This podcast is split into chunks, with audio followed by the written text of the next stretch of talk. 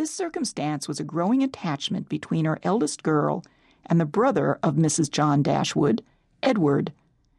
Edward Ferrars was the eldest son of a man who had died very rich. That he loved her daughter and that Elinor returned the partiality was clear. No sooner did Mrs. Dashwood perceive any symptom of love in his behavior to Elinor than she considered their serious attachment as certain and looked forward to their marriage as rapidly approaching. The growing attachment, when perceived by his sister, made her uneasy and uncivil. She took the first opportunity of affronting her mother in law and scolding her regarding Mrs. Ferrars's resolution that her son should marry well and of the danger attending any young woman who attempted to draw him in. After this, Mrs. Dashwood resolved that whatever the inconvenience or expense of a sudden removal, her beloved Elinor should not be exposed another week to such insinuations. In this state of her spirits, a letter was delivered to her from the post, which contained a proposal particularly well timed from a Sir John Middleton in Devonshire. He offered her a cottage Barton Cottage and earnestly pressed her to come with her daughters to Barton Park. She instantly wrote Sir John her acknowledgment of his kindness and her acceptance of his proposal. They departed their darling Norland, never to return. As a house, Barton Cottage, though small, was comfortable and compact. They would make do, and upon their arrival were soon interrupted by Sir John Middleton, a good looking man about forty.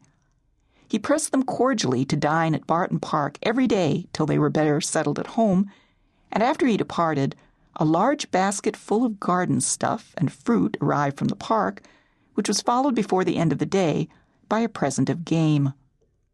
Barton Park was about a half mile from the cottage. The house was large and handsome, and the Middletons lived in a style of equal hospitality and elegance. Lady Middleton was not more than six or seven and twenty. Her manners had all the elegance which her husband's wanted. She was reserved, cold, and had nothing to say for herself beyond the most commonplace inquiry or remark. Mrs. Dashwood and her daughters arrived to dine and were welcomed by Sir John and Mrs. Jennings, Lady Middleton's mother, a good humored, merry, fat, elderly woman who talked a great deal, seemed very happy, and rather vulgar. Colonel Brandon, silent and grave, was also of the party. He took particular notice of Mary Marianne.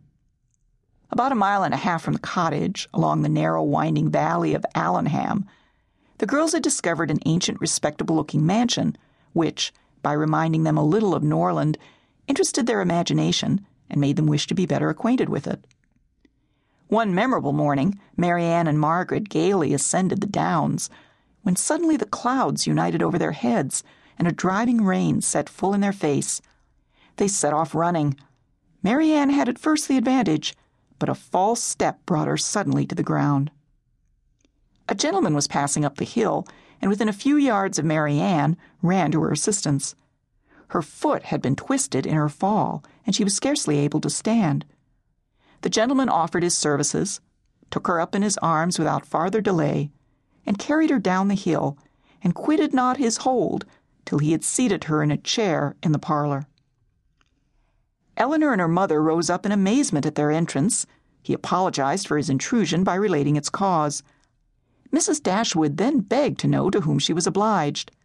His name, he replied, was Willoughby, and his present home was at Allenham, from whence he hoped she would allow him the honor of calling tomorrow to inquire after Miss Dashwood. Willoughby, exceedingly handsome, gave every proof of his pleasure in their acquaintance, and he came to them every day. His society became Marianne's most exquisite enjoyment. In every meeting, dinner, and neighborhood ball, Willoughby was included, which afforded him opportunity of witnessing the excellencies of Marianne and of receiving, in her behavior to himself, the most pointed assurance of her affection. Elinor could not be surprised at their attachment she only wished that it were less openly shown. But Marianne abhorred all concealment, and Willoughby thought the same, and their behavior at all times was an illustration of their opinions. This was the season of happiness to Marianne. Elinor's happiness was not so great. No companion could make amends for what she had left behind.